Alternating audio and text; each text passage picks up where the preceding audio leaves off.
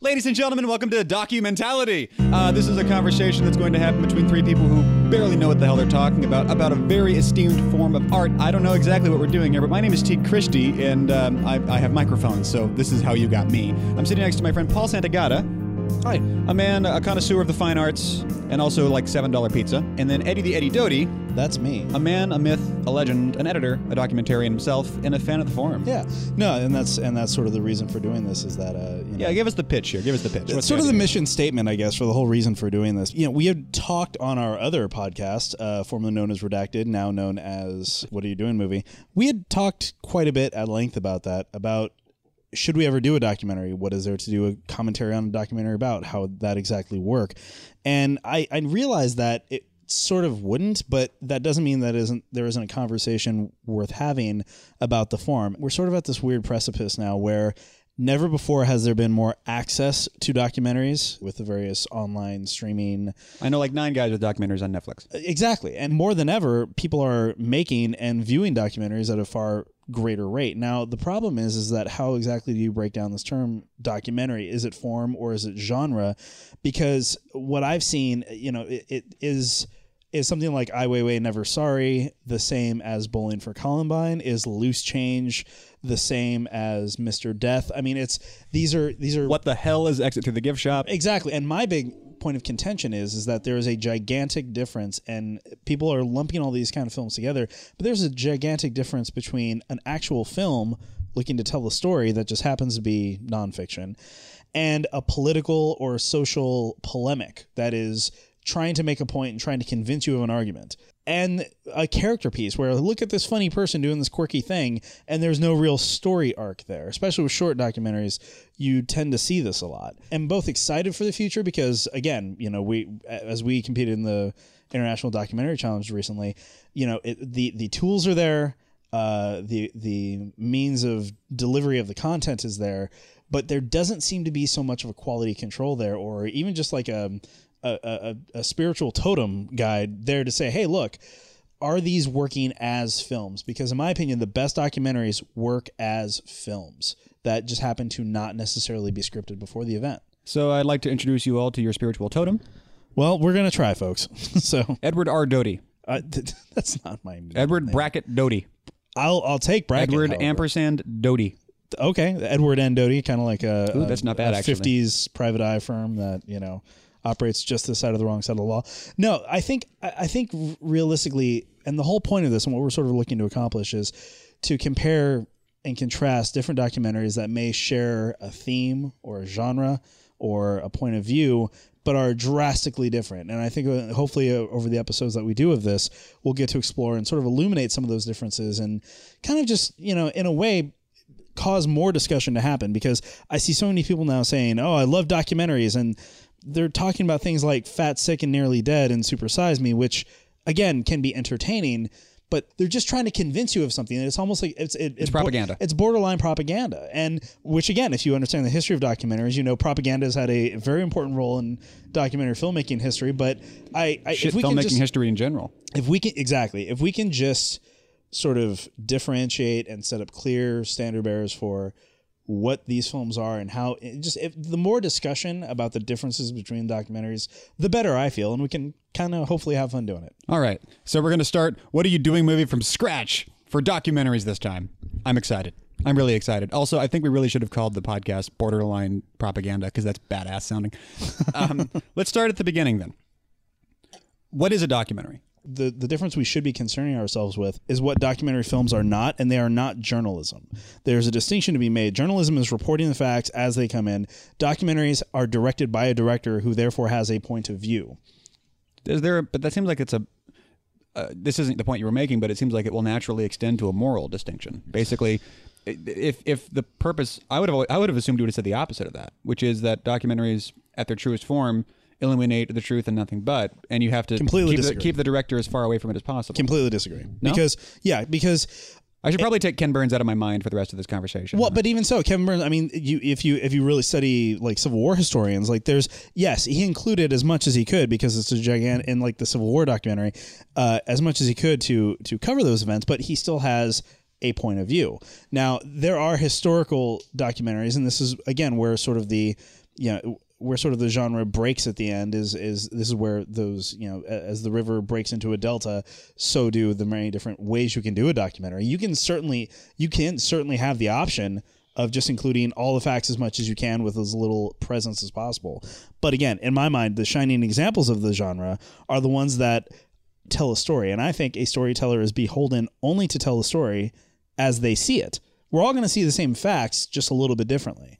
And a documentary filmmaker when you know editing and writing and shooting and doing whatever they need to do they have a point of view. And it is their responsibility to assert their point of view and therefore make the film more than just a, a, a monologue. That's a big thing is like a lot of quote documentaries that i see now especially the political polemics it, the big question i always ask is does this work better as an essay? Does this work better as a lecture is there any difference between if someone got up on a lectern and had a slideshow and was saying the same words that these people on camera are saying am i getting the same information and the same emotional response? Does this need to be what it is? exactly. Does it need to be a film? Can it not just be a lecture with a slideshow filmed and put on youtube? And why exactly isn't this a blog post? yeah exactly. Yeah why a blog post or or an article or a you know a, Right. a, a, an entry in you know uh, an op-ed you know what i mean? Like the whole point of film is to make you think while also making you feel and that's just filmmaking in general because it's to access multiple senses at, in the unique way that only cinema can so a documentary should can it inform you absolutely but it's there to tell you a story and have you have an emotional response to it and it happens to be true or at least grounded in a true event or true people Now, Paulu, Yo. um, I know that you are particularly uncomfortable with taxonomy when it comes to works of art. Oh, absolutely. Yeah, compartmentalization is something that Paul's not a fan of. So I want you to fight your own demons, and I want to see the result uh, as you answer the following question. What is Yeah. the difference between journalism and documentation? I guess documentarying, documentary. just a documentary film man Doc- Okay. Documentarizing. With a documentary, you get the freedom to, I think, editorialize a lot more. You get to pick and choose uh, exactly what it is that you're trying to say to get the points across that you're trying to get across. You're not beholden to journalistic standards so much as size and shape that you want to make the story. Eddie, help me out. Does that make no any i mean he, he- what he's saying is absolutely true i mean and that's and that's it, you know again a, a journalist has like a public service you know what i mean like that journalism is a a, a function of the public yeah, good. you have your know what I mean? Hippocratic journalistic. I- yeah, ideally. I mean, who knows how much in this day and age of that it still holds true, but you know that that is still like the ideal is that you have you haven't you, you are performing a public service by informing. Ooh, as a as a documentarian, you are allowed to have much less integrity, and you can use that to your advantage. Yeah, I don't mean it. I, No, I, I don't mean not to be smirched. I'm not yeah. trying to say lack of integrity in the pejorative. I'm trying to say lack of integrity as You're less a- beholden to an omnipresent version of the events. Right, you get to work much more. Towards, Ideally, on CNN, they don't get to play the Dear Zachary card on you. They, tell, Right. they, they, they, basically, a documentarian gets to bury the lead for effect. in a lot of ways. Yeah, Basically, treating also, the truth like a magic trick. I, I've always maintained that you know a really good documentary should still follow the same narrative beats and rules that every other film does. I mean, you can have a hero's journey. I mean, what is King of Kong if not a hero's journey? You know what I mean? Like what I mean, you know, what what is a lot a lot of the best documentary stories if not very similar to a lot of the myths that we've been telling each other as human beings for the last, you know, tens of thousands of years, hundred thousand of years.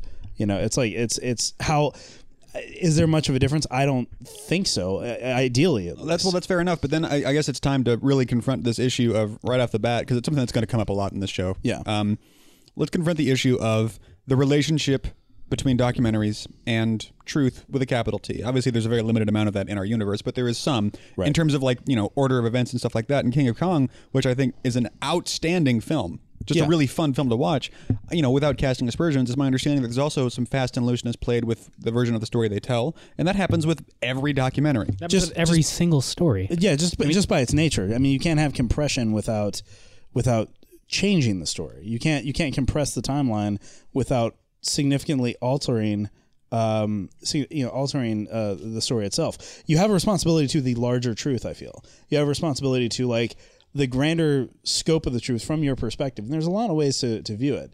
Just King of Kong in and of itself, you as an example, you could take I mean, you could have switched perspectives and made that more about Billy Mitchell and used it from his point of view and told the same story, but it would be a very, very, very different movie. So if you're the filmmaker and you see the event, you have an opportunity to say, okay, which part of the story responds to me? Not that dissimilar from a narrative filmmaker. It's like you brought up Transformers and Michael Bay. It's like Michael Bay wasn't originally interested in directing Transformers, but when he thought about the relationship of Sam owning his first car, that was his access point. That's how he viewed that, and that's how we ended up with that movie that we did. But doesn't there? I don't know. Like I, this is something that I never thought about before. So you're hearing an idiot uh, try to come up with a thought for the first time in front of you. But it seems like there should be some sort of a, a, a natural inclination towards something a little bit more. Uh, not restrained, but I guess reverent. If your if your if your point of entry into the overall form is things that happen to people that exist, as opposed to you know sketches on a cocktail napkin somewhere, I feel like you have to be I, the more I think about it, if I'm not careful, I'm about to talk myself into thinking that documentaries are like evil. Um, it seems like uh, you, you should serve a greater God with a documentary than you do with a film. It seems like you should. Th- those two things aren't mutually exclusive, though. You know, I mean, you can still have your point of view as best as you see it, and absolutely approach everything with reverence. And yeah, I mean, you'd have to be a monster to just if you were if, if the guy who made Dear Zachary, you know, which deals with a really horrible story, was just an asshole about it and tried to just you know barge his way into and manipulate that story every which way he could. Yeah, he's a total dick, and the movie would reflect that. What I'm trying to say is that you can still have reverence for your subjects, still have a good relationship with people. I mean, as we participated in this documentary challenge, you know, it's like fighting in plain sight deals with murder. You know what I mean? And and as we're trying to expand this into a feature, we have some landmines to navigate. We have to, I specifically as the director of that have to be very conscious of honoring the people involved in these stories as best as I could, but I'm still have to honor my point of view of it as well.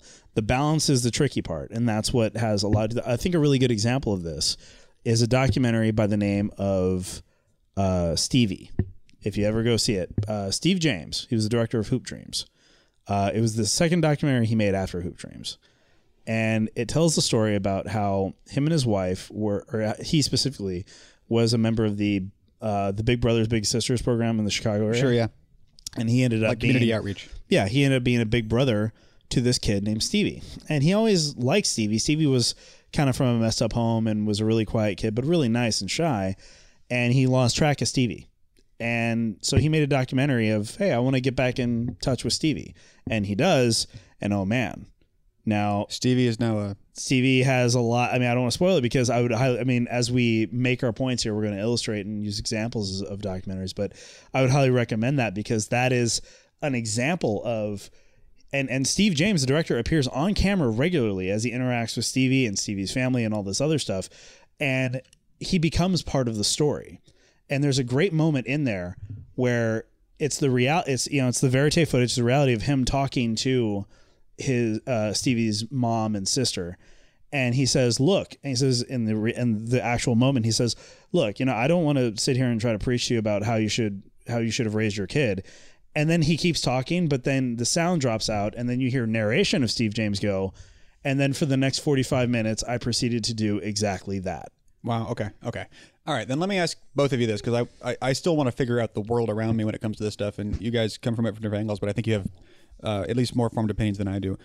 Is there? Have you ever seen a documentary that crossed a line for you, morally or intellectually? The bridge came pretty close. the bridge. That's the, bridge- one about people who kill themselves jumping off the Golden Gate Bridge. Yeah, I mean, it opens with footage of a guy jumping off the Golden Gate Bridge to his death. Well, well, I do want to ask that question too. The one that I was thinking of is more in terms of presenting a version of the reality that they're just saying is true when you know that there's more to it than that. Has one ever gone so far where you're like, that's not really how it's. This is uncool of you to do this. Please stop this. Sort of taking an emotional, human, real story and and, and uh, almost intentionally telling the version of it that isn't really conducive to understanding it very well and just basically muddying the waters further. Have you ever seen a documentary that you're like, this is where the line should be drawn? You shouldn't from, do this. Not from neck to nuts, not from like top to bottom, but I would say You've seen moments of that. I've of seen stuff, moments of that absolutely. I mean, uh, Roger and Me. You know, like I think uh, I think there's some of Michael. Roger Moore's, and Me was Michael Moore's first yeah, documentary. first. I mean, and, and in some of the subsequent ones, the big one is, uh, as well. Uh, the big one, I think, his interview with um, the guy uh, Phil Knight from Nike. I and not to defend Phil Knight, but I think there are moments. It and that's where we descend into sort of the gotcha journalism moments, which you know, I, you know, regardless of where I how where I agree with Michael Moore on the political spectrum, regardless of that, I feel like there's a point where the film um, You owe the characters the benefit of being able to tell it their way. Yeah. I, I also think uh, Kurt and Courtney was a bit exploit, exploitative of some of you know as they delve deep into the backwoods of you know the Greater Washington area to talk to some of these people. I feel like you know there wasn't as much vetting. Uh, so, I mean, just in general, I think uh, uh, the director of that, whose name escapes me right now, Mike uh, Blue, I forget his name. Um, but in some of his other movies, like Aileen, Portrait of a Serial Killer, and that's a good example as well.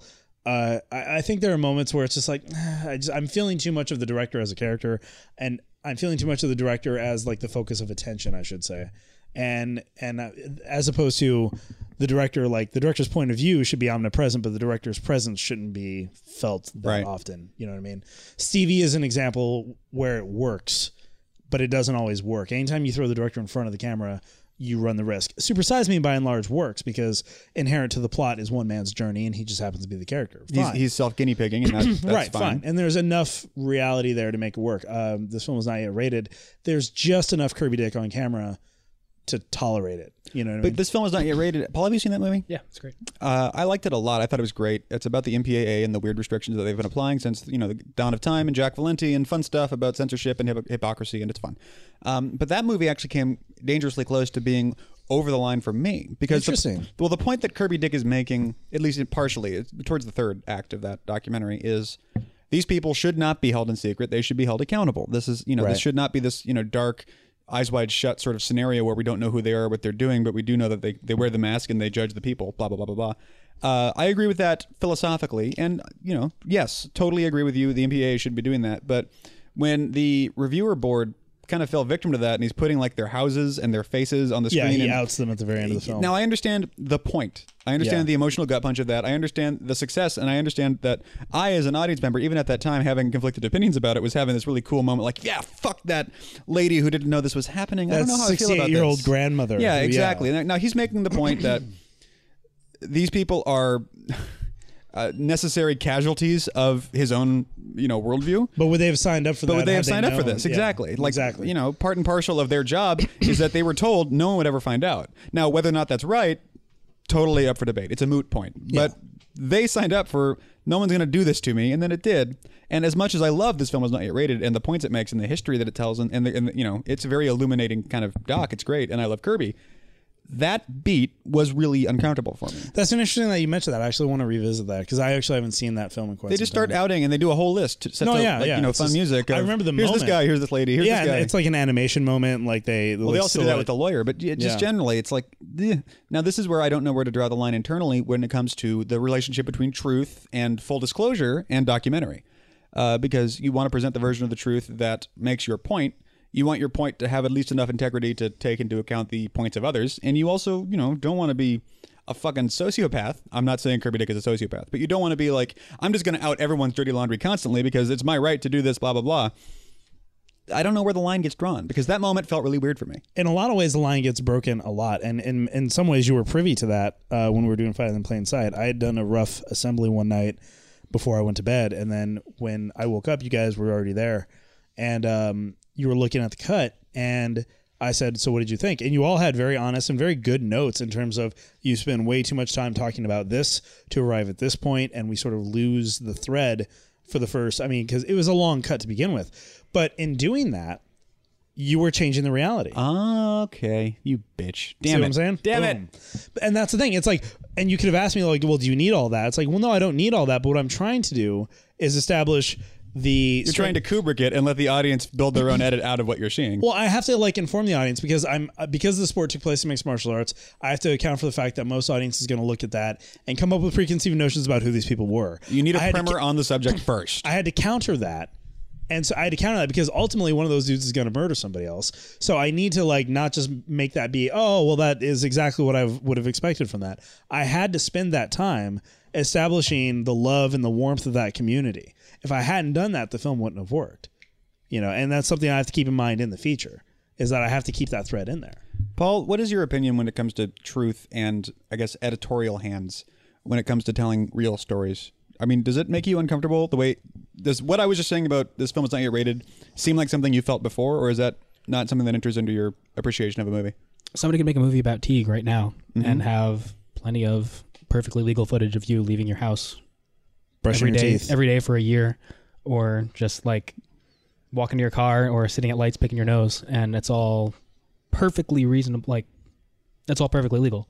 Legal, yeah. Legal, yeah. Um, morally, whatever. But um, when you have a job that's responsible for the uh, the cultural palette of the Everyone entire else. world, Yeah, like, that's fair enough.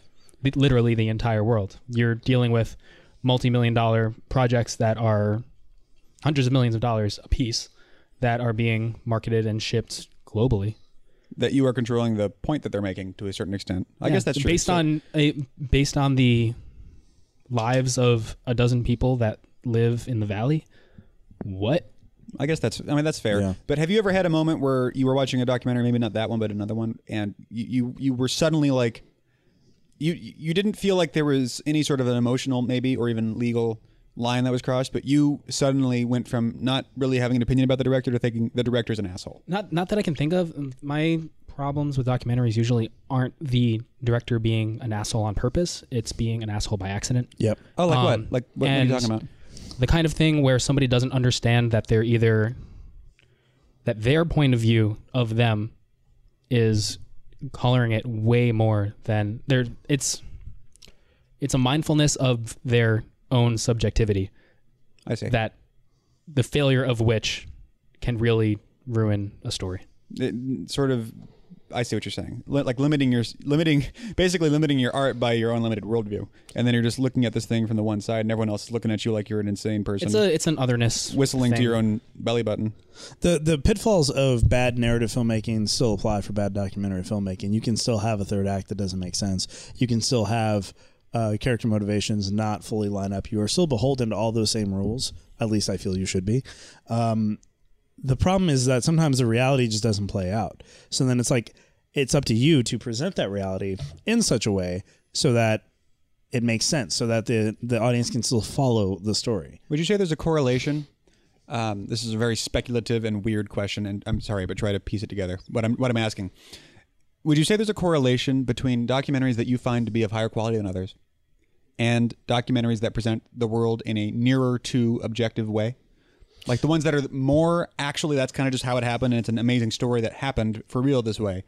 Or is it, you know, is there no correlation, and you can make an excellent documentary that doesn't qu- cross any boundaries, um, out of shit that you're basically making up wholesale? the the documentaries that feel the most genuine to me are the ones that are very clearly from somebody's point of view.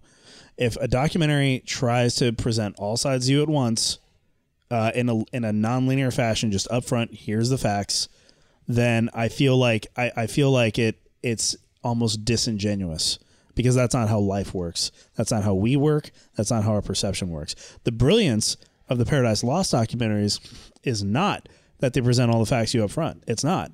When you watch the first Paradise, go back and revisit the first Paradise Lost documentary. When you start off that movie, it's very much on the side of the victims. It's not until time goes on and you see more of Damien Echols and, and the West Memphis Three that you realize because that first act of that movie, you're like, yeah, fuck these kids. But then the second you like start spending more time with Damien Echols and all the other victims, you're like, well, this isn't making sense. So that th- those directors had a point of view because they themselves went on a journey.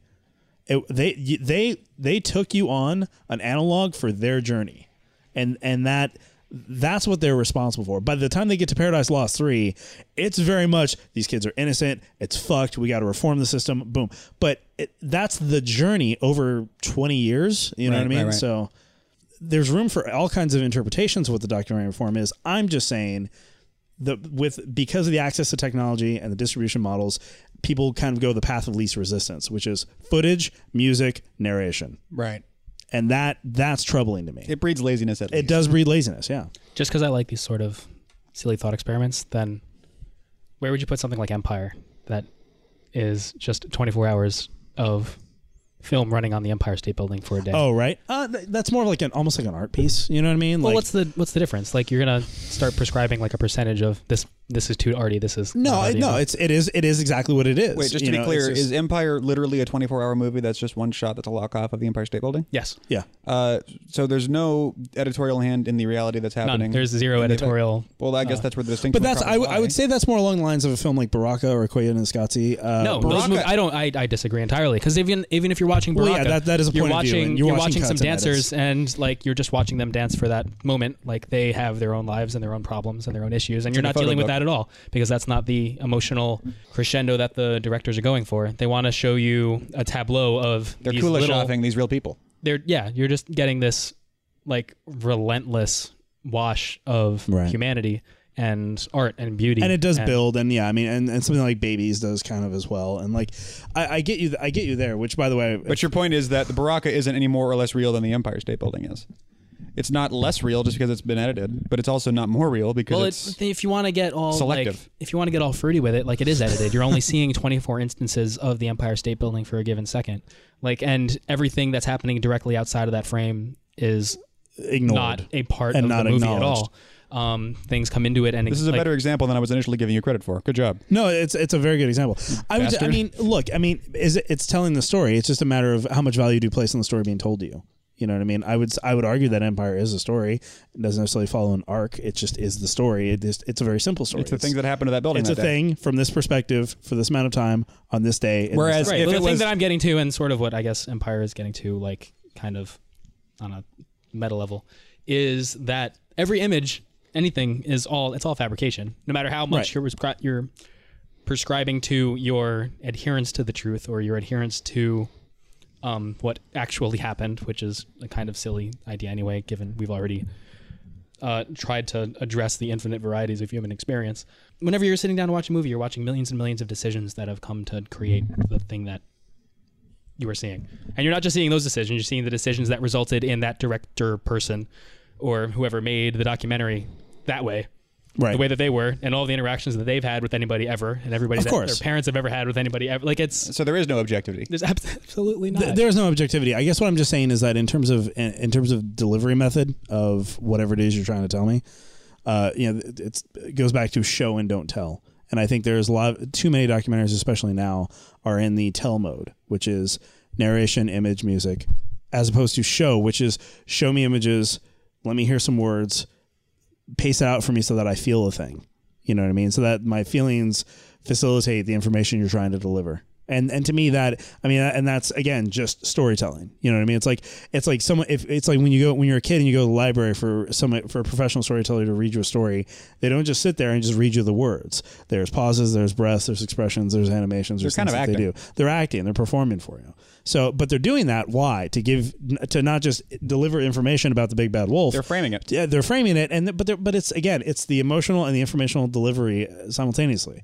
And I think in documentaries, people tend to forget the emotional side of it a bit too much. Except the only emotion that they seem to easily access is anger, because that's what I feel like a lot of political polemics are trying to accomplish: anger, so that you get motivated and agree with them for a cause. People really hate that political figure, and they just had to make a movie. Exactly. Capturing the Friedmans, which shows you many different perspectives of this winding story, in which, in my mind, better than any documentary of recent memory, in terms of delivering beats of information that alter the trajectory of the story and lead the audience with purely by carrot. Uh, very few films do that. Dear Zachary is up there, but very few few films sort of like just when you think you've got it figured out, they introduce another piece of information that changes the scope of the story for you again. Yeah, Dear Zachary is uh, fucking rough. It's the requiem for a dream of documentaries. It, it really is, and, and and that's a very that's a very apt description because for that one, uh, it is such an aggressive way to tell the story visually. Either he accidentally didn't make a movie that went too far, or he's just exceptionally good at knowing exactly what he can and can't get away with in terms of the you know relation the, the, the dynamic between what is too far normally and what can you get away with under a certain set of circumstances and knowing his circumstances and going okay you get 10% extra here but be careful. And he always just went to nine and then that was it. Yeah, so it felt it I, I couldn't tell if it was deft or lucky but the result was I was thrilled and also you know all the other things that you would associate with that movie and- I was yeah. emotionally destroyed and devastated and all those things but I was also thrilled because I didn't know if this documentary was going to come off the fucking rails like I couldn't tell Right. if the director was going to stomp into my bedroom and go ah or not. Like I, I didn't know where he was. Like I was like, bro, you okay?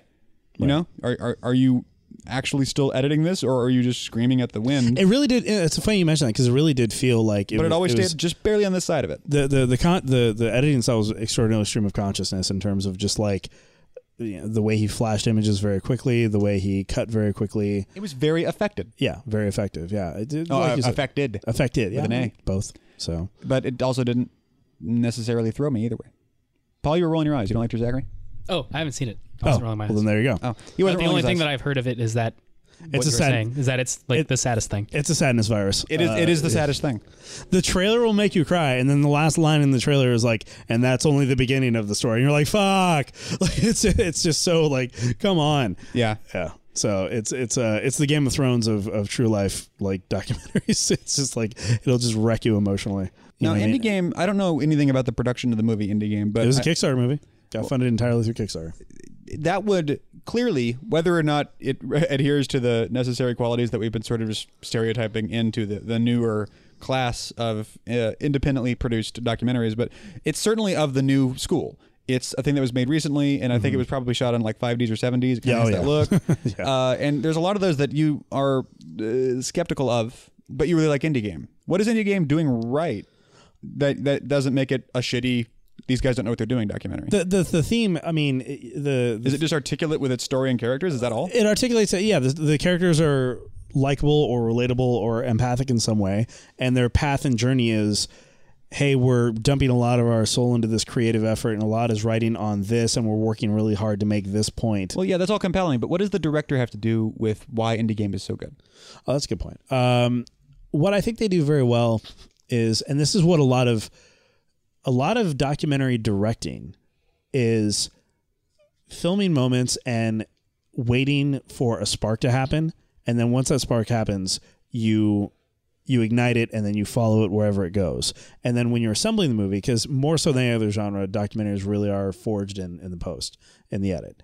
And so it's once you have those moments knowing at what percentage to leverage them in and when you know um, there's a moment the moment for me that worked really well in indie game the movie was when the one gentleman uh, who had been like coding computers since he was like a kid he shows like this one program that he designed just so you could hold your face really close to the screen and like flashing lights went off and he did that and there was just this little moment of like joy and it was also a good visual metaphor for what everybody was doing you know what i mean? And like i i really loved that moment and that is a really that is a case of the director filming that going oh shit we've struck gold and um and, and let's follow this to its conclusion and let's let's pair this also when the guy who is coding Super Meat Boy talks about how Super Meat Boy has no skin, and then he talks about how the quest of the game is that he's looking for Bandage Girl, and Bandage Girl completes him, and then it cuts to the footage of the guy proposing to his girlfriend in front of three thousand people. Like it's just it's knowing exactly when to recognize those moments that happen in real life that serve your greater narrative and then knowing how to assemble them and let the audience receive them in such a way. Um, when we were filming Fighting in Plain Sight, and and Paul was there when we interviewed um, Dan from Tap Out, and just uh, we were talking about the fact that the you know if, if Fighting in Plain Sight, go see it. Uh, YouTube Fighting in Plain Sight. You know what the hell Or we're talking about. friendsinyourhead.com slash FIPS. All caps. There you go. to an awesome soundtrack. Yes, watch watch the movie first, though. but then, but yeah, like it's Documentary filmmakers, I will score your shit. Pay me. There you go. Uh, yeah, he did a good job. I endorse him heartily. Um, stamp of approval. But the point is, is that when we were interviewing Dan, uh, we were talking about the fact that this gentleman threw a fight, and this gentleman threw a fight was also later turned out to have been convicted of murder. So when we were interviewing Dan, he really went off and he was really offended about the fact that he threw a fight for money because he said nothing really offends the sport more. And then he gave this line of, "That almost bothers me more than the whole murder thing." And the entire time I've been debating, like, how in the hell am I going to break into Act Three in seven minutes? Because that was the rules of competition. And then this guy going, I can't believe he fucking threw that fight. Like, that almost offends me more than the whole murder thing. And I'm like, that's my moment. That's it. That's how I break into Act Three. And I remember getting home and I'm assembling, and Mike is there, and Mike's Scott's there. I'm like, I got it. We got this moment. I'm gonna do it. And Paul, Paul remembers. He's like, yep. He's like, that's that's the moment that we can do it. It's for for the circumstances we are under. It was the best way to do that in terms of you know the the the timeline that we're under. So you part of documentary filmmaking is just knowing it, it's it's like trying to catch rain. Like you're just really like trying to catch individual raindrops, and then and then have enough for a pot of water.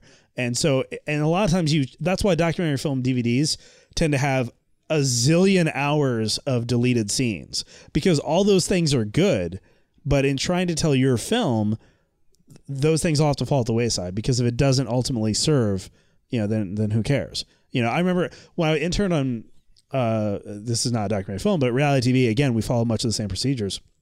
I was doing a show called Making the Band, and I was an intern, and I was apprenticing under Mark Rodanis, who was an Emmy-winning editor and all this other stuff. And he edited together this big scene for where the band arrives at Lou Pearlman's house, and Lou Pearlman's like, "Hey, I got a boat," and it's like, "Cool, let's go on a boat ride." And this great, beautiful footage of them going on a boat ride, and he had it in there. It was like a minute and a half thing, and he was like two minutes over, and he's like, "What should I trim?" And I'm like, "Lose the boat ride. You don't need it. Like, it doesn't serve the story. It doesn't." It doesn't mean anything. It's a like, tone vignette. It's, yeah, it's like, it's like, oh, I like the boat ride. I'm like, yeah, it's fun, but do you, do you need it? It's like, yeah, you're right. And then it went out. Like the that decision times a million is a process of any single documentary film. I like it. If you consider Sans Soleil a documentary, that is my favorite documentary.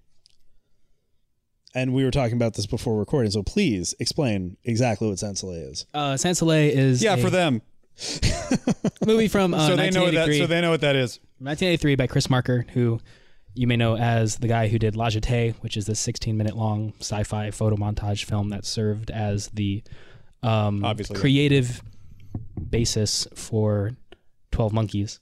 Yeah. Um, Oh, he makes fucked up pictures. yeah, well, Chris Yeah. Marker is all over the place. He's one of the greatest artists of the 20th century. Cool. Um, but Sans Soleil is from So fuck you, Teague. yeah uh, from the early 80s. Oh, fuck it's me. I'm that guy in the documentary who's made about a guy brushing his teeth for a year. Fuck me. it's uh, Sans Man. Soleil. Sans Soleil, as in Uh, without without the sun? sunless or Okay. Fucking, I speak French. Um, High five, Sinus.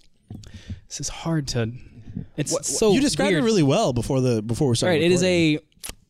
a. It is a fictional recipient of fictional letters sent by a fictional cameraman, being read over footage, uh, real footage that Chris Marker shot. Okay. Um, I see of why you asked the stuff question. all over the world, right. uh, centering largely in Tokyo, Japan, and Guinea-Bissau. So it's basically Fraggle Rock and the uncle who was always sending letters. I had it, then I lost it. I'm just kidding. No, but I get you. So your point is, okay, I totally get your point. I think everyone else does too. I don't need to re- re-explain it. I get what you're saying. Um, and I would I consider that a documentary?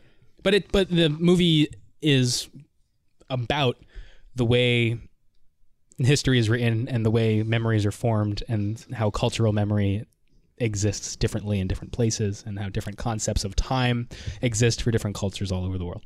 Well, that's something that's interesting, just because your point has been well made. I don't have a response to it, so I'm going to just keep going. But I like your point, uh, and I'm going to cue off of it. That's when when people uh, when I talk to people about the film Exit Through the Gift Shop. Right. There's always the conversation that happens, and if you haven't seen it, go see it. It's it's really it's it's a worthwhile thing to watch.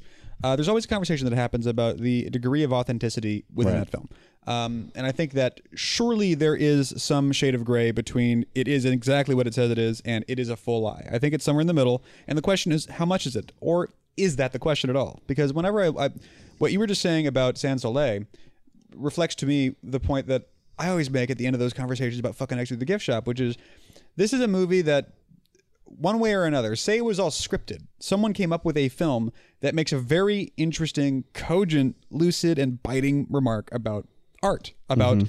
our receptiveness to art, and about our receptiveness to trends and all that shit. Regardless of how you get there, this film, this these reels of film, when put together in front of a person, make a point about art that would be very difficult to articulate in any other form. Yep. Whether or not you call it a doc. So you're talking about Sans Soleil and whether or not it, it would count as something that's true if it's fucking emotionally true and, and, and a reflection and a statement at the same time. I feel the same way about Exit. So I guess the answer is yes. It comes back to Eddie your thing about is this better as a PowerPoint? Because Yeah. you can literally download the letters, like the the voiceover, the hour and a half of voiceover that mm-hmm. constitutes Sans Soleil. yeah. but such a huge part of the emotional reality of that movie are the images that are playing underneath it while these letters are being read back. Those specific images that the director shot. You know what I mean? Yeah, no, I get you, and that's and that's that's my whole thing is like documentary. Is, I can tell you what it isn't. It isn't just a purely information delivery system. That's not the point. Like that's not I, the point. Is the point the point is to chronicle something in this real world that actually happened. To what degree and with what assistance we can debate. Is part of the art. You know what I mean? It's, But yeah. it's, it's a shade of the paint, I guess. Right, exactly. But it's like you know, um, the, uh, another great one dealing with that, and this is by far and away the most unique documentary I've seen in the last three or four years. Uh, was Marwencol. I don't know if everybody's familiar with that. I keep seeing it on Netflix and keep not watching it. Marwencol. Is that the one with the little figures? The little. It's about, fit, but here's the here's the deal. A guy gets jumped and beat up outside of a bar severely, like severely beat down to the point where he has like non non recoverable brain damage. And they and in the first five minutes they discuss this and they show like how his early thoughts. Like he couldn't articulate, he couldn't write. Like he was trying to write letters, and like you would see letters he would try to write, like "Today was a good day, I did this," and then he just wrote L's for the rest of the Oh. page. I mean, it was just sad. And then like little parts would break out, like "I wish I wasn't in my mind." I mean, just like he was just tortured by this, and working with different uh, physical therapy, he got his body roughly back to where it should be. Mentally, he got kind of there, and then through the aid of his therapist, he created in his backyard a fictional town called Marwencol, and all the characters were these Barbies and 12 inch G.I. Joes that he redressed. And Marwencol was a fictional city outside of Belgium during World War II, and he created hundreds of different characters, and he came up with all these different backstories and relations for them and he took these photos and if you met him in real life you would have an analog very soon in Marwencol of like a doll of you but like it would be if he met you there would like within a week there'd be a 12 inch GI Joe who kind of looked like you and you're you were Sergeant Blackburn and you were running off with this French girl in a Jeep and like he totally and he would do these amazing photo essays that would dist- I mean, just basically create this whole reality. And every time someone new is interviewed on camera, they would say their name, but it would just be a shot of them holding their respective avatar of their action figure up to camera, and they would be in the back, kind of almost defocused. And then they would say that. And then over the course of the film, what ends up happening is an art gallery guy in New York finds these photos and says, This is amazing. Let's bring them to New York. We're going to do a gallery showing. And then that opens up these questions about art and about what reality is. And so much of the movie is takes place in Marwin Marwencol. It's him describing these actions in Marwin Marwencol. That to me that works because while that is a constructed reality, it's the truth of that guy. and it amounts to an artistic statement. And it's it's very much an artistic statement and it asks a lot of questions. Just like just like people always say like the original Star Trek series posed larger questions and used sci-fi merely as a delivery method to explore these uh, notions of race and gender and you know politics and, and war of the time. It Marwencol and a lot of documentaries do that for much the same way. Have you seen In the Realms of the Unreal? Yeah, love that and Caves of Forgotten Dreams and all that. Yeah, and Realms and Reels is is really good too. That was another one. without having seen Marwencol. That's the I, very is similar. That a similar. it's a, it's a it's a it's a very similar. Yeah, in terms of that. It's I a mean very- the the reasoning and the Yeah, like, exactly. access behind it, but just the idea of somebody's reality? personal personal creative world and right and how that relationship interfaces to- yeah how it interfaces with the real world we all live in and share. Yeah. Is there? A, um, and that is documentaries by and large. I mean, it's just like it's it's you. I mean, all the only thing we're the only thing we possess is our point of view, and all of us in our own ways, just by remembering because we don't remember every single thing that happens to us. Our memories are nothing more than a documentary that we directed. You know, man, that's our first T-shirt. boom. Way to go, Sudden Doty. All right. Let me ask you this: Are we willing to uh, start talking serious and coming correct about the opinions that we have about documentaries? Can we? Can we? Can we do Yeah, that? Yeah, do that. Let's We do that to do that? Let's do that now. Is there a documentary that is popular or otherwise well known that you fucking loathe, and can you explain why? Just as a way of sort of articulating more about the, you know, shaping the outline of what we're talking about here. Yeah, yeah. Give me a second to, to think. If you have one, You, mentioned right like you weren't psyched about uh, Fahrenheit 9/11. Yeah, not really. I mean, it's just because again, any. I mean, anything that is just trying so fucking hard to convince me of something, I'm just I, uh automatically resist. It, be- it's it's, a documentary that's the equivalent of like a hobo trying to tell you about the satellite it's a, it's a paternal. I mean, regardless if it's 100 percent true or 100 percent right, it's very paternal and it's very like.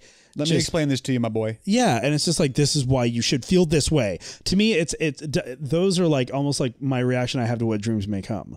You know, what dreams may come is just so fucking determined to make you sad and make you feel bad for these people, and it's like fuck you, movie, get out of my face. Like it's and that's how I feel about the worst of the documentary genre. Is it because? Well, I guess it's because it's, it's your job to know how to pull those strings. that you Exactly. see the it's like I see you're- your fucking tricks, dude. I know what you're. I do them myself, and you're doing them worse. You know what I mean? It's like, It's like a pickup artist getting hit on by a pickup artist. yeah. I mean, look, a good a good example of that is is the Invisible War by Kirby Dick. There's technique there. There's reality footage there. You're Invisible seeing the War is about that. rape in the military, in the American military. And it's in many ways an academic study of it, and there's a lot of information to be downloaded and to be absorbed, but you never lose sight of the humanity. You never lose sight of the, the stories. And I just feel like uh, any film that is overly manipulative, I generally resist. And documentaries, people really tend to hit the gas on that. And that's where I, I, I generally just don't respond well to. Sicko, I kind of felt the same way about, you know. Sounds like you have a Michael Moore thing going on. I, I respect him a lot in so many ways, but I just, I, I, I He makes a- compelling f- movies. he's very talented in so many ways. It's just that and also he respects his subjectivity because he is so Yeah. eminently. yeah, I mean he, he makes no he makes no apologies, no bones about it. And he's not trying to say he's objective when he's not. He absolutely has a point of view, and that's fine. Good for him. It's just his techniques. I feel they're very. I actually was a huge fan of TV Nation, his uh, his TV show on Bravo. I, I absolutely loved that show, and I thought he did. I thought What that was the premise of work. TV Nation? No, I'm sorry, what's Um, TV Nation About? No. TV Nation was just basically a half hour version, similar to Roger and me. Him just basically getting the doing pranks and like on you know like for instance there was a guy who got his uh he got his uh, health insurance denied when he needed uh, uh pa- like pancreatic transplant or something like that. So they went they took the guy and they had him stage a mock funeral for himself at their at the company's headquarters. Just that sounds almost avant-garde. it was very avant garde. It was very like uh, Mum and shots. yeah, it was just very. It was him, but it was fun. It was in small doses, and the palate was to be cleared at the end of every commercial break, so it was okay. Um, no, I just I think a lot of films like I just there's some. Uh, I'll tell you this: uh, the, the documentary that that just I, the, I I did not care much for uh, after porn ends. I just it's just a mess. It's just like it may have interesting things to say, but there's just no narrative flow to that thing whatsoever. Any anytime a movie just starts on an interview and just stays on an interview and then just goes to another interview and then we're just interviews with random people. I mean, and I say this because I've done the exact same thing. Life in the Cage is very much that, and it it suffers for it greatly. And it's just you you can't access it. After a while, it's just people talking at your face. And if you don't know how to pace, if you don't know how to structure, if you can't build rhythms, th- there's reason why those things exist, and you just you lose your point regardless of how noble it may be, and it'll take a while to regain it. I, I liked After Porn Ends, but I also hadn't talked to Eddie about this sort of philosophy of editing and, and, and what documentaries are supposed to be. Like, for instance, like off the top of my head, just hearing, uh, uh, queuing, off the top of my head, queuing off what you just said, it seems like you're having a, a conversation about form over Content? content when you say that it shouldn't just be interviews. They have to be kind of hand in hand though. Like your your your form should match your content. Or should be. The Have you not been paying your content. attention if you're trying to separate form and content after everything that we've been saying about No, I'm just keeping so far? conversation going, and I have to come up with questions on the spot. I do the best I can. No, no, it's fine. It's well, geez, make us feel like dicks about it. I'm just, uh, man, I'm just over here being the low ball. No, I mean, I, it, it it matters in a lot of ways. Like because if if and again, it has more to do with. Could a documentary be superb and be nothing but interviews? I mean, the Civil War is pretty superb, but But there's like photos and the zooms. Exactly. That's the thing. It's uh, You just and- need- you just no, need- I don't. I don't think- room because again, because again, it goes back to my it goes back to my uh, my TED Talk thing. It's like, would this work fine as a TED Talk, or would this work fine as a lecture, or an essay, or a blog post? And if that's the case, And if your movie would make a great audiobook, yeah, if there's no value added by what my eyes are looking at, then why? I see what you're saying. Okay, You know what I mean? that's interesting. So So I guess if I was, if there was a documentary that I hated more than anything else, like I, the the number of times I almost turned off Senna, the number of times, and by the time I got- Really? by the time I got to the end of it, I was, you know, as you would have expected, fucking psyched to have watched it, just because I didn't know where it was going. But for the first half hour, I didn't. I don't know. It just wasn't really working for me very well. I love Senna as an editor because that's one of the few edit uh, movies that's made entirely. Dude, it is a tour de force of editing. It is entirely in post. And for that reason, I also thought parts of the Invisible War, or not the Invisible War, How to Survive a Plague, were really, really compelling. Yeah. Just in terms of it's like this feels exactly as if you went out and got a, basically made a 60 minutes piece about something that's happening now, and you had access to everything you wanted to get footage of, Yeah. and you assembled that in the editing room, and you know it was everything that you had the choice of on the day, and everything you had the choice of in the room. And it's the, I had that same feeling with Senna and uh, Plague because both of them feel like yeah, that's probably exactly the movie they wanted to make. It didn't I didn't feel the limitations on them when I was watching that.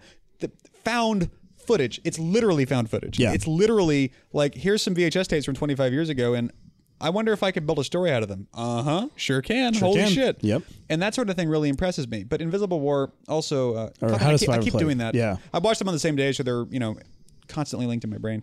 Uh, but I had I didn't actually. I guess that's probably the answer uh, for being very very near and dear to my heart. The subject uh, of How to Survive a Plague. That might be the documentary that has angered me the most. Interesting. I got pissed and fed up. Why? Just because of the, the relentless pace of it, or No, the pace was great. Uh, if it, you know, I, I- I think it's actually more of a personal thing. It's not actually necessarily an artistic thing. It's more of a who I am and how I see the world sort of problem. But very few configurations of activism move me at all. right? Uh, I, I, I, I, it sounds dismissive. It is dismissive. I, I find most activism to be easy and shallow, for the same reason. Like for instance, Says the guy who changed the color of his. Never mind.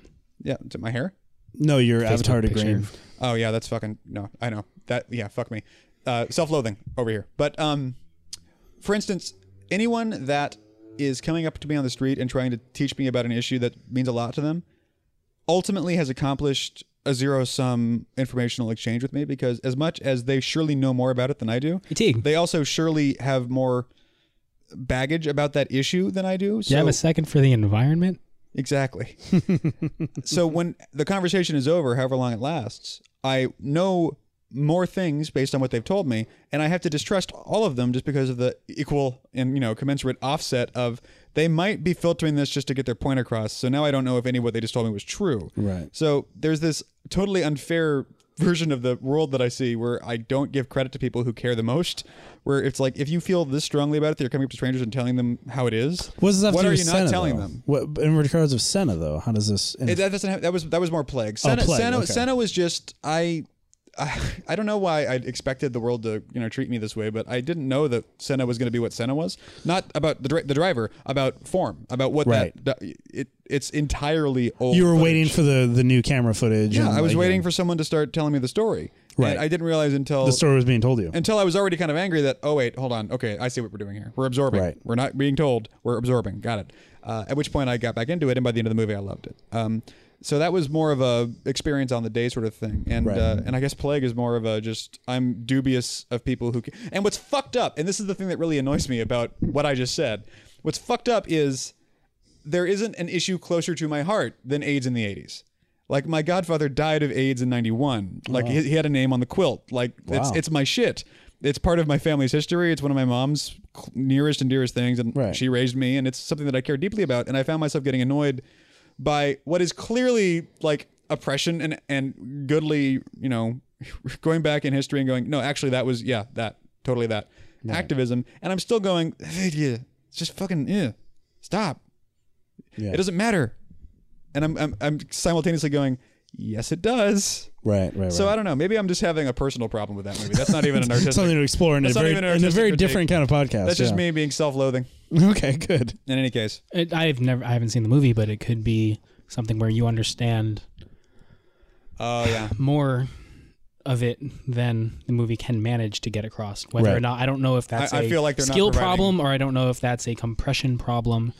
In many ways, you're related to the issue, but you're not because obviously you knew you knew that. Very, but you I'm like a doctor watching ER and going, this is not even close to being the full story. right. I know, but then again, but you also weren't a gay man living in New York in 1983. You know what I mean? And that's You have to prove I wasn't. that's a very specific experience.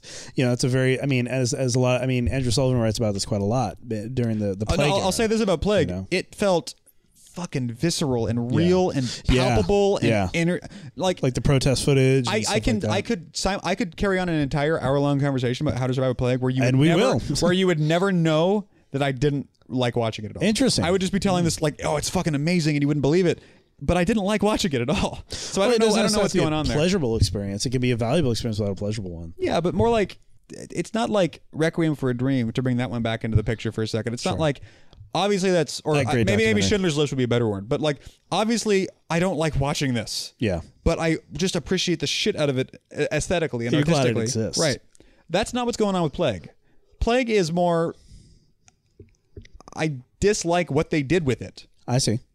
And yet all I can do is say really cool things about it. Like I, Right. there's a very likely hour long conversation I would end up having with that where I never actually said, "Oh, by the way, I didn't like watching it at all." Well, and, and that's I think it, it, it did carry all the energy and all the fun and all the stuff that you know.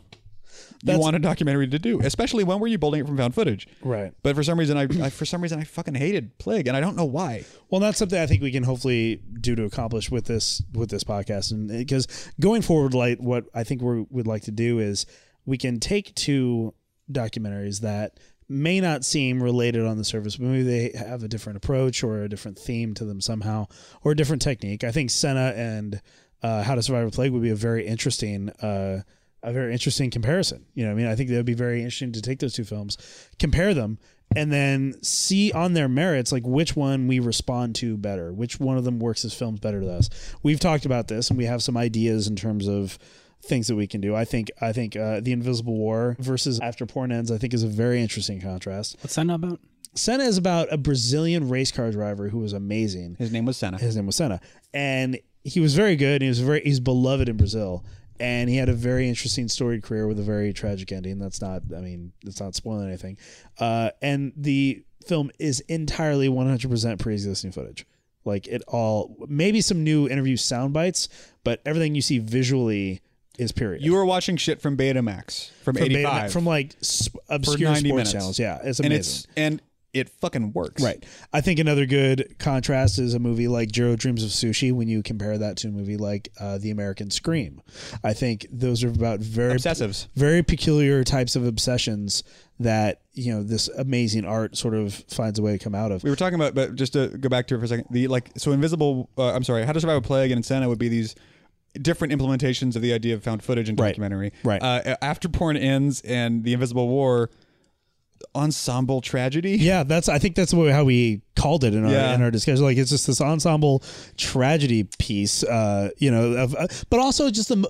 I I was thinking about the commodification of sexuality and people who voluntarily place themselves where they think they're taking control of their sexuality, but really their sexuality is being commodified away from them. Wow. You know what I mean? Like I think that's a very Good interesting. discussion. Thank you. Uh, I think Exit Through the Gift Shop versus something like Grizzly Man. Uh, there's an element of narcissism there that, Yeah, that yeah, we can discuss between the two. And uh, Best Worst Movie and Comic Con Episode Four, A Fan's Hope, I think are very specific passion pieces about. Uh, you know something very Honestly, the relationship of irony in the modern culture. Yeah, yeah, exactly, and just and just you know, in communal sense. Well, also just like how a community can rally behind something so tiny and obscure. But it sounds like you're not know? talking about like a review show. It sounds like you're talking about a show where people just look at two different pieces of art and think about them, how they're similar, how they're different, and try to figure out what about them is selling and what about them isn't, and how that works. the whole thing is we're not a recommendation show. We're not going to say go see. We're not going to say go see we, yes or no to any particular movie. Go see them all. But the point is, let's just start talking about them. Let's have more critical thought about document like people of our generation, uh, the the youth. I think I, I I see a lack of. By and large, a lack of critical thought and analysis of these things as movies. Before anything else, they're movies. So let's talk about technique. Let's talk about everything we do on What Are You Doing movie. I think you can do with documentaries. It may not necessarily fit in that. So let's let's carve out a little piece of our soundscape here to dedicate towards that. And look at it with sort of a different documentality. Boom! Be here all week. Thank you very much, gentlemen. This is going to be a fun show. I'm looking forward to this Yeah, show. it'll, it'll be good. Oh, um. Anyway, what was the subtitle on the the idea of doing a Paris is Burning slash Dogtown? Oh, there we go. That's another great one. Paris is burning in Dogtown. I think you're looking at two small niche groups who took this tiny thing. They weren't doing it for fame or anything else. They were doing it because they needed to. And then it ended up being widely and it culturally ended up changing the world. I'm serious. Like skateboarding versus uh, versus voguing. I mean, like those are two huge cultural milestones of the '80s. You know what I mean? And like it, they changed the world. But that's absolutely. Paris is Burning is another great one, a very early documentary. And I want to get in more older documentaries, stuff from the the late '70s, the early '80s. There's really, I mean, yeah. F is I- for fake? Wh- what's that? F is for fake? F, F is, no, but like uh, uh, when we were kings, or Did you or did you finally maybe- watch Symbiopsychotaxiplasm? Yes, I did. Yeah. Yeah. Would you, would you Uh, we'll talk about that later. that's that's amazing. That's another film that Paul recommended to me. But I think I think just in discussing and putting these two film two different films side by side, it provides a lot of opportunity to open up the discussion. And what are we if not discussion? Boy, it's crazy how much it feels like we just ended the world's longest intro and we're about to start something really interesting. Anyway, so that will be sort of the mission statement of fucking documentality, which is such a cool word. Uh, it was going to be docupocalypse. Basically, all the different puns we could come up with. Anything involving combat or fighting probably came from me. That's just that's my wheelhouse, folks. Yep. Anyway, so I look forward to joining you on this, and I don't know if I'm going to be there for all of them, nor do I know if Paul Lou is going to be there for all of them. But Paul Santagata, thank you for joining us today. Hi, you're welcome. Thank you. So soft spoken. Good night. you have sort of like an NPR thing going on. Yeah, exactly. It's suitable with the documentary. Uh, I don't have enough syllables motif. in my name to be an NPR correspondent. What the? What kind of name is Lakshmi? or Kai Ryssdal. That's not fucking words. Uh, that's just not words. That's a Jedi all. name at Yeah, best. Exactly. And Eddie the uh, Eddie Doty. I will be here for all of these. I think. Super cool, man. And uh, we look forward to seeing more of you here on this particular show. And until next week, uh, go to friendsinyourhead.com, buy a t shirt, uh, listen to some other episodes about people thinking about movies, and uh, we'll catch you next week. So until next week, I guess my name is T. Christie, Paul Santagata. Eddie Doty. and this has been Documentality. Ooh, I can see something differently here. That's not a good way to end this. We need something better. yeah, we need some. We'll come up with something better. Marker. Not not the good night, good night, but definitely not a vomit of syllables. friendsinyourhead.com.